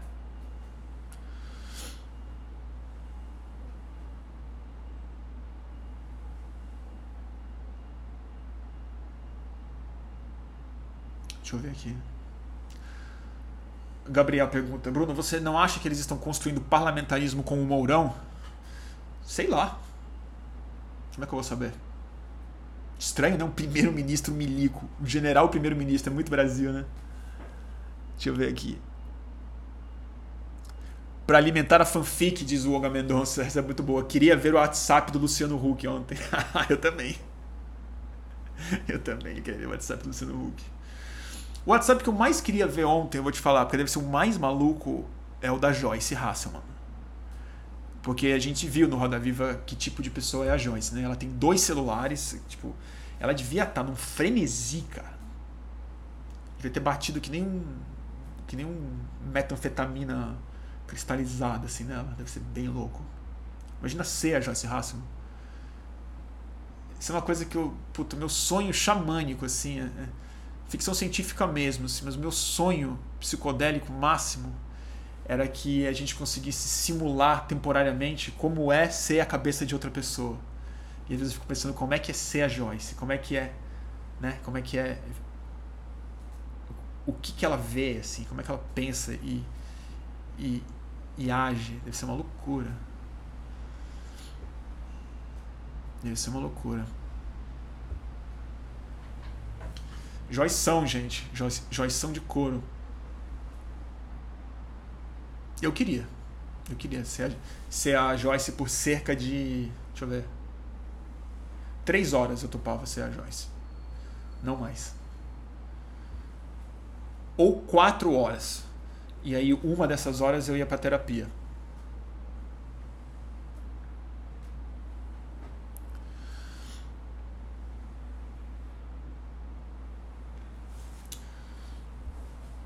Deixa eu ver.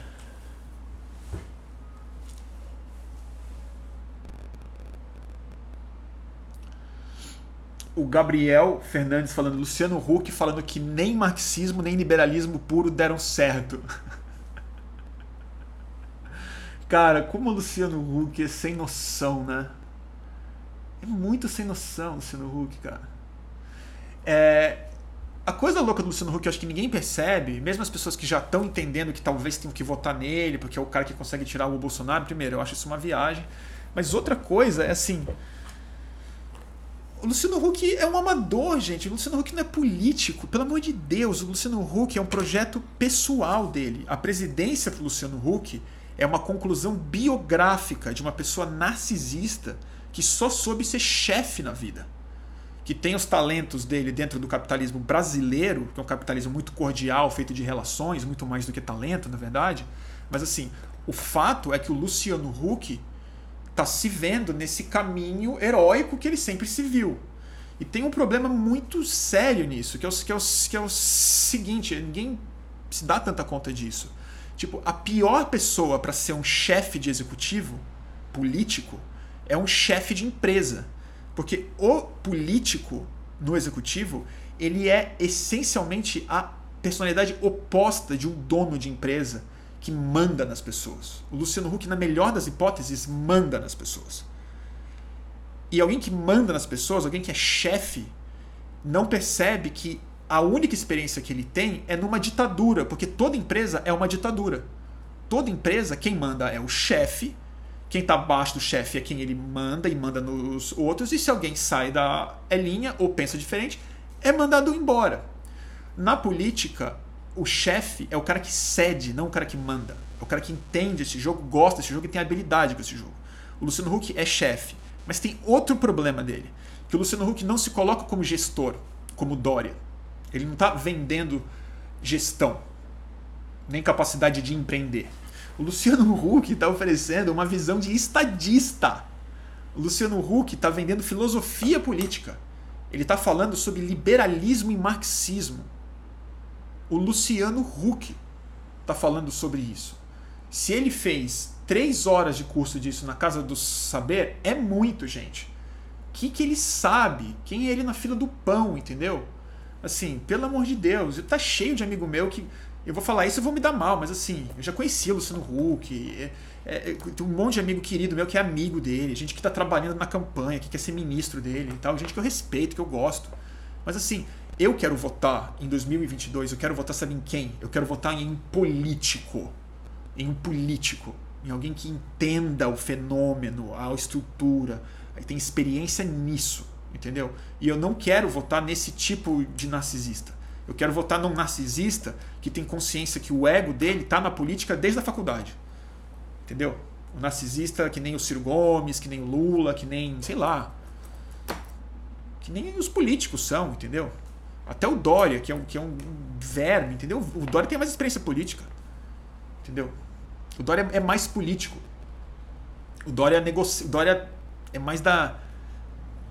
Desse, dessa coisa aí, sei lá. Detesto. Eu chamo fim da picada. A gente normalizar o Luciano Huck em 2019. 2019. E ele falando sobre liberalismo, gente. Liberalismo. O que, que ele sabe sobre marxismo? O que, que ele sabe? O que, que ele sabe? Assim, pelo amor de Deus, gente. Tão complexo. O mundo está tão complexo. E aí, quando ele fala isso, ele acha que ele está se comunicando com uma elite intelectual. E a merda é que ele tá. Porque a elite brasileira se acha intelectualizada nesse lugar.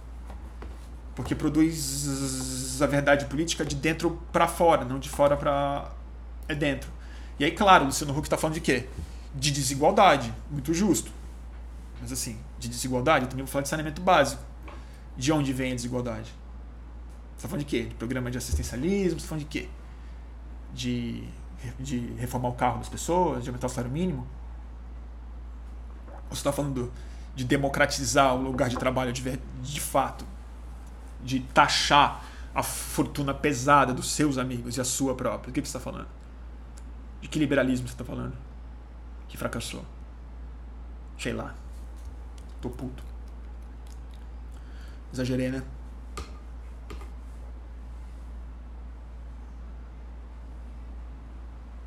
E o pior é que eu acho que o Luciano Huck, no fim das contas, ele faria um ministério possivelmente bom, eu acho porque eu até sei de pessoas muito interessantes, muito capazes, que estariam próximas dele e certamente seriam grandes articuladores de, uma, de, um, de um centro político, entendeu? Só que eu não vou. Sim, só que desculpa, gente. Eu não vou. Eu não, não, não consigo. Não consigo. Gente, tá, a gente tá falando sério disso, é o fim da picada, gente. Fim da picada.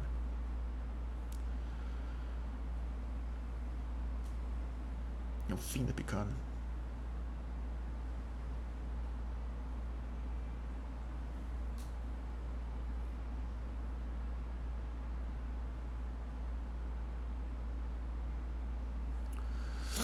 Tá bom? É, turma. Daqui a pouco eu vou encerrar. É, faz o seguinte, só para não acabar assim, eu vou dar uma, eu vou, eu vou pegar mais uma cerveja. Pode ser? Vocês me esperam um, um segundo? Enquanto isso, faz alguma pergunta nova aí e e vamos mudar de assunto, sei lá. Vou pegar uma cerveja porque eu tô precisando acalmar. Cai.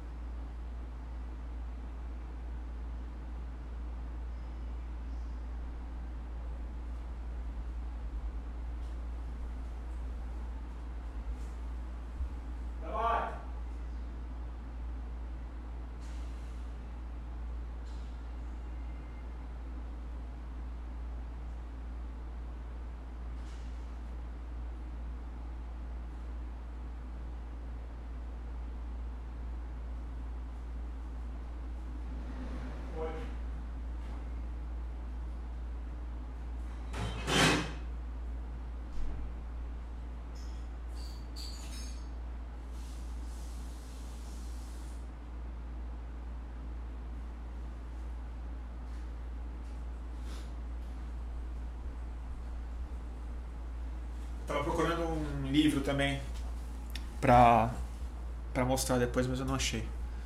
Deve estar em São Paulo.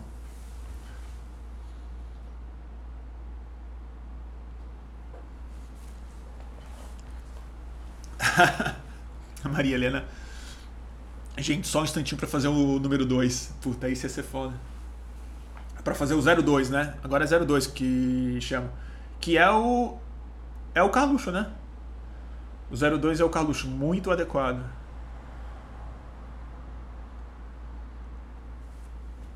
Acabou a corona. Alguma outra pergunta, turma? O Thiago Gonçalves fez uma pergunta muito pessoal, mas eu vou responder. Bruno, por que você não tem um filtro de barro em casa ao invés de beber água da garrafa plástica? Cara, por um motivo triste. É, a água da pia, a água daqui do Rio de Janeiro que eu tenho para botar no filtro, ela tá cheia de toxina, é de péssima qualidade, é, por causa de agrotóxico. E aí eu tô comprando água mineral. Infelizmente. Tô fazendo isso mesmo. Mas eu tô. tô muito chateado. É...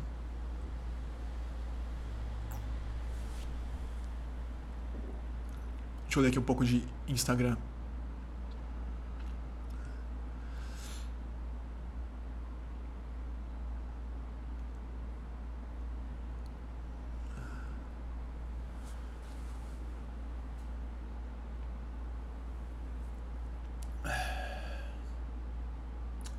Deixa eu ler um pouco de comentário de vocês, mas eu acho que eu tô.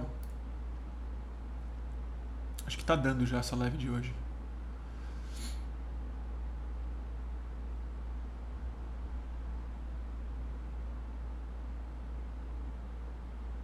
Deixa eu ver. Vocês estão pedindo para tem muita gente pedindo para fazer uma live com o Haddad. Eu adoraria fazer uma live com o Haddad. Já entrevistei ele várias vezes. É, eu adoraria fazer uma live com o Haddad. Sabe que ontem, por acaso, eu conheci a Manuela Dávila. Eu já tinha sido assim, já tinha estado na mesma sala com, com, com ela, mas ontem à noite, por uma coincidência, eu estava numa, num, na casa de dois amigos e, e ela apareceu lá depois. E a gente falou bastante sobre o negócio do Bolsonaro e tal, mas eu vou te falar, é tão tão curioso, assim, ela não tava, ela não parecia tão impactada quanto eu, quanto eu e os meus amigos estávamos sobre a questão do Bolsonaro. Acho que os, os políticos eles já estão tão entranhados nesse lugar da política, né? Que acho que eles, eles entendem isso como um, parte do. Claro que ela acha um absurdo, evidentemente, mas ela não fica com essa com essa perplexidade, essa ansiedade, essa perplexidade que eu sinto. Acho que eles estão num outro jogo mesmo, né? Então é, foi interessante ver. Aí fiquei com vontade de convidar ela para fazer uma é, live, mas eu acabei não, acabei não convidando, porque ela está muito ocupada, está lançando o livro dela.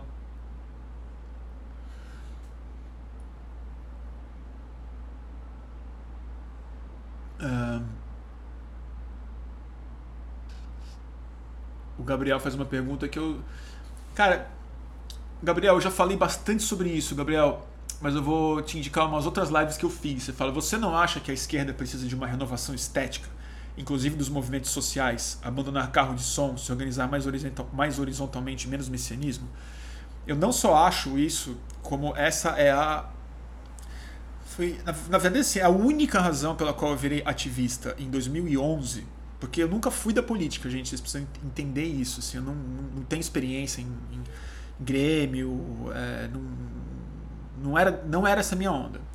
Mas em 2011, com Existe Amor em SP, com engajamento na eleição do Haddad, não sei o que, toda minha todo o meu plano nada secreto era exatamente esse, era a ideia de que existia um espaço gigantesco, culturalmente quase inexplorado, para uma renovação estética, léxica, na forma de se organizar horizontalmente sem, é, sem messianismo, sem carro de som baseado na conexão de coletivos e outros, outros tipos de identidades políticas. E foi bem sucedido sob certos aspectos, foi a, foi a origem de todo o negócio de mídia independente que eu comecei a fazer desde então. E acredito nisso profundamente. É, é, é a minha vida. Assim, a minha live é isso. É tentar sair da conversa previsível que a esquerda é capaz de produzir e fazer uma que, sei lá, que eu arrisco aqui. Acho isso muito. Tem algumas lives que eu falei disso de maneira mais clara. Acho que uma delas é alguma da. Acho que foi a segunda sobre educação, aqueles dois tsunamis da educação que tiveram. Nas duas eu falo muito sobre isso. E tem uma especificamente que eu bato bastante em carro de som, acho que foi a segunda. Eu não sei o link, alguém que puder achar, é, joga aí. Acho. Não vou me estender muito nisso porque eu já me estendi bastante em outras lives.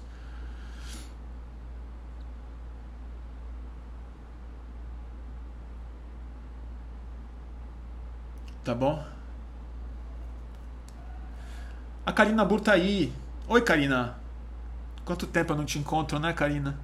A Karina, ela, ela, ela via a, a origem dessas lives aqui em 2011, no saudoso Segunda Dose. Ela era a minha espectadora mais é, ilustre. E a gente fez um Segunda Dose juntos, né, Karina? Falando sobre, sobre tanta coisa. É, saudade de você a gente ficou de se falar, né, sobre, mas a gente não, não consegue, né, não, não tem tempo. Karina é demais, gente. Quem não conhece o trabalho dela, pelo amor de Deus.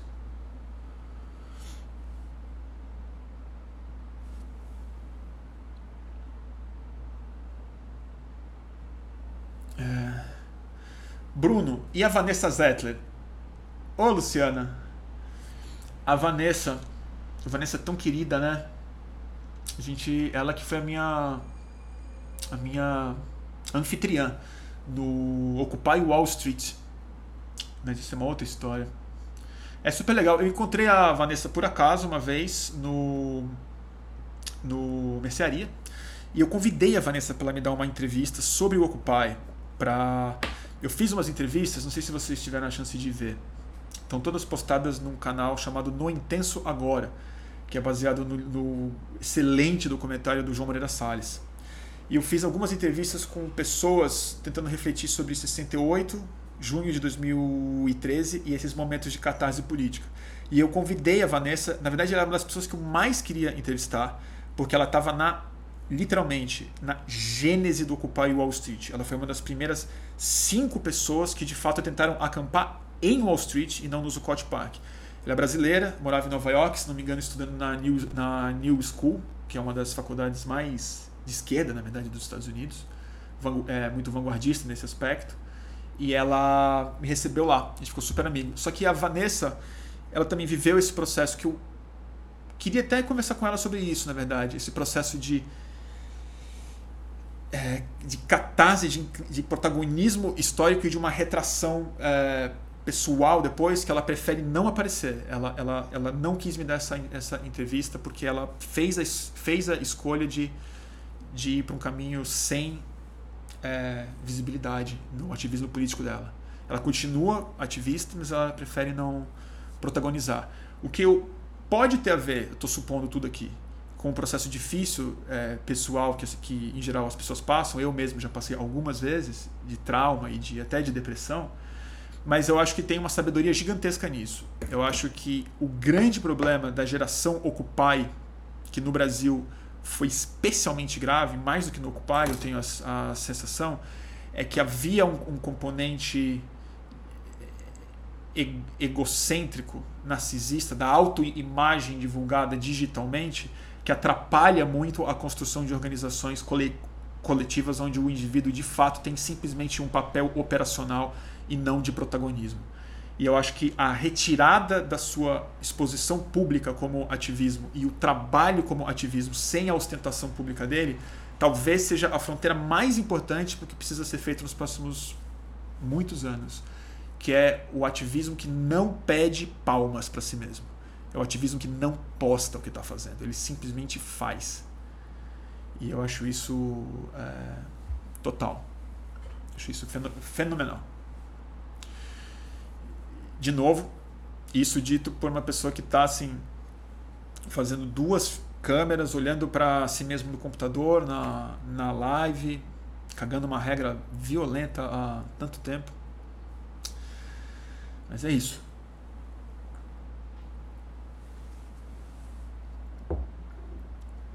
Tá bom, gente. Vamos. É, vamos conversar sobre isso numa outra oportunidade. É, o Vinícius Félix falando. Isso seria revolucionário. Ativismo longe do YouTube e das redes sociais. Eu, eu não acho nem que é longe de rede social necessariamente. Eu acho que é um ativismo que ele é. É, é quase. Eu vou dar um exemplo que talvez seja muito ruim. Mas ele tem que ter um compromisso muito parecido com o vegano, sabe? Que assim, isso eu não vou fazer. É um princípio meu. Por exemplo, eu não vou consumir nada, nem em forma de comida, nem em forma de produto, que é, venha de exploração e sofrimento animal. Ponto. Eu acho que talvez seja interessante, pelo menos como uma experiência coletiva, movimentos ativistas com um número suficiente de pessoas e ambiciosos que falam assim: a gente não vai é, levantar a mão e falar: olha o que eu fiz, olha a passeata que eu tava. Não por nada, não porque isso seja necessariamente ruim, mas eu acho que a facilidade da recompensa individual no ativismo, dada a macro exposição do espetáculo das redes sociais, ela é tão fácil e tão imediata e a recompensa da vitória política, que necessariamente é sempre pequena, demorada, sofrida e muito incerta, faz com que esse processo de recompensa muito narcisista se torne em si um processo político e um problema político na construção de vitórias políticas. E eu acho que como um experimento, aí não digo nem político, mas um experimento da consciência política, o que significa você assumir um papel histórico sem protagonismo histórico? você tentar produzir uma mudança e não reivindicar a autoria dela. Eu acho que esse é um processo perdido na, na nossa sociedade, porque é, a gente vive numa sociedade do crédito. A gente quer ser reconhecido. A, a palavra protagonismo ela foi colocada num lugar positivo, né? Ela, é, as pessoas reivindicam protagonismo seja através da, da sua expressão pessoal, da, da rejeição à liderança e uma série de coisas assim. E, e, eu acho que talvez a gente esteja na hora de questionar isso como uma. Não vou dizer patologia, não. Mas como um calcanhar de Aquiles fortíssimo que no fim do processo ele gera muito mais energia para um processo de direita e um processo ultraliberal que é baseado na recompensa individual, é, é no, no, mérito e no protagonismo do indivíduo, e não na, na experiência da, da vitória coletiva, né? Eu acho.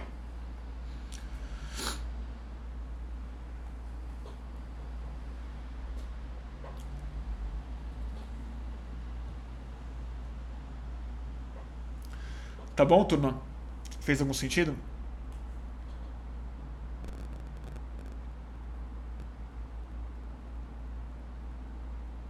Bom, é, eu vou dar dica de livro, né?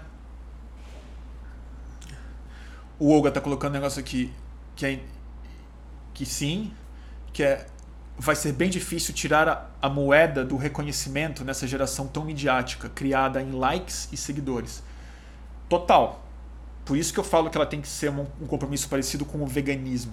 Ele tem que ser um, um compromisso de uma tomada de consciência do problema que no fundo a gente é automaticamente muito elevado a assumir, né? que é o reconhecimento, as plataformas e tudo mais. Mas o que eu acho que talvez seja uma chave, muito mais do que uma estratégia, algo assim, porque também, isso também pode virar um tipo de narcisismo específico, né? Que é tipo, ah, eu não quero crédito, então também sou, sou superior a quem quer crédito. Então vira uma coisa meio tautológica. Aonde eu acho que a chave para isso vai estar, tá, eu acho que já é nesse reconhecimento já bem perceptível assim de que esse processo de recompensa, de reconhecimento individual, de perfis e de politização como forma de marcação de posição de identidade, ele está dando problema mental, ele está dando problema psicológico, né? E eu acho que talvez a conversa sobre saúde mental e a conversa sobre felicidade passe de alguma maneira pela redução do protagonismo do seu ego. Então eu não, não sei como resolver isso. Não sei como resolver isso. Não sei. Haja, haja psicodélico. Bom, é isso. É, acho que hoje eu falei pouco. Falei pouco é isso, né?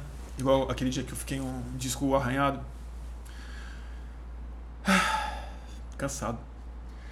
Vou dar uma dica de livro que eu já dei duas vezes. Mas eu acho que saiu uma edição brasileira, acho que nova. Deixa eu ver se ela é nova mesmo. Que eu nunca li em português. E em inglês ele é às vezes um pouco difícil de ler.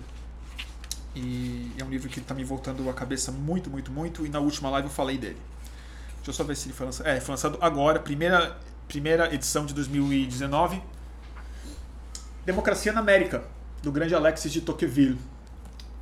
Não é fininho, mas ele pode ser lido de maneira avulsa, porque tem capítulos muito curtos sobre temas muito específicos. A observação mais arguta e premonitória, muito lúcida, da democracia americana nos seus primeiros 50 anos, vista por um jovem francês muito entusiasta do processo. E ele é, entendeu as falhas, assim, ele sacou tudo que ia acontecer. Ah, o problema da meritocracia, o problema da, do status relativo e da infelicidade que isso gera numa sociedade com expectativa de crescimento meritocrático e não uma sociedade de castas, com é, uma série de coisas. Está tudo aqui, com o materialismo, com o dinheiro se tornando uma medida de valor individual e não simplesmente é, valores é, aristocráticos ou de papéis na sociedade, mas numa sociedade competitiva, problemas políticos que acontecem na formação dos partidos e das candidaturas, as contradições por trás do voto. Então acho que se a gente está passando por uma grande crise democrática, sobretudo pela pela cópia, na verdade, pela fundação desse conceito na Revolução Americana, esse é um nível muito importante de ter na prateleira e dando sempre uma olhadinha nele.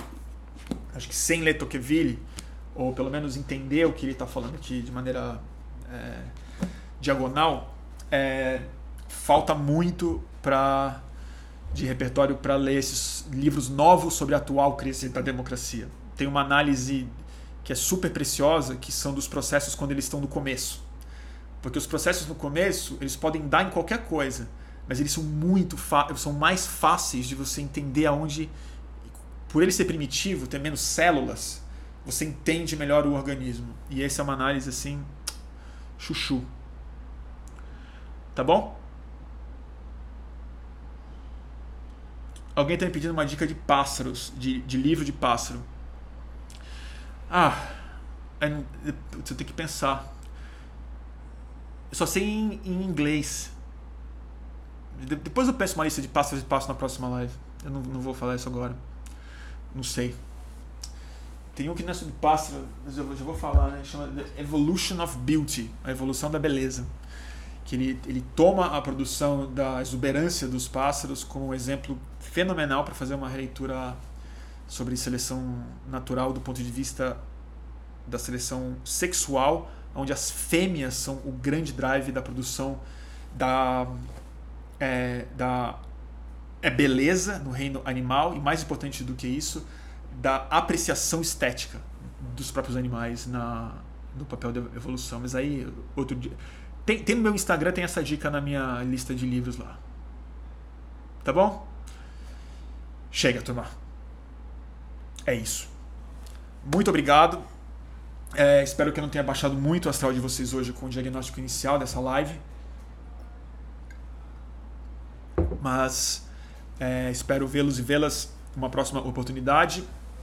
E é, quem gostar do trabalho que a gente faz no fluxo, que eu faço, lembre-se que é graças ao apoio generoso de muitos de vocês que é, o nosso Catarse financia essas, essas lives, me dá estímulo, segurança, verba para ter tempo de pensar, para comprar livro, para comprar equipamento, para reservar tempo para editar e tudo mais. Então, catarse.me barra mantenha underline o underline fluxo. Mantenha o fluxo no Catarse. A partir de cinco reais, qualquer ajuda é profundamente bem-vinda. Tá bom? Só se tiver dano. Se, se tiver apertado, deixa para lá. Tá bom? É isso. Então, essa live vai ficar disponível no YouTube, para quem está perguntando aqui no Instagram, que acho que é novato nas lives.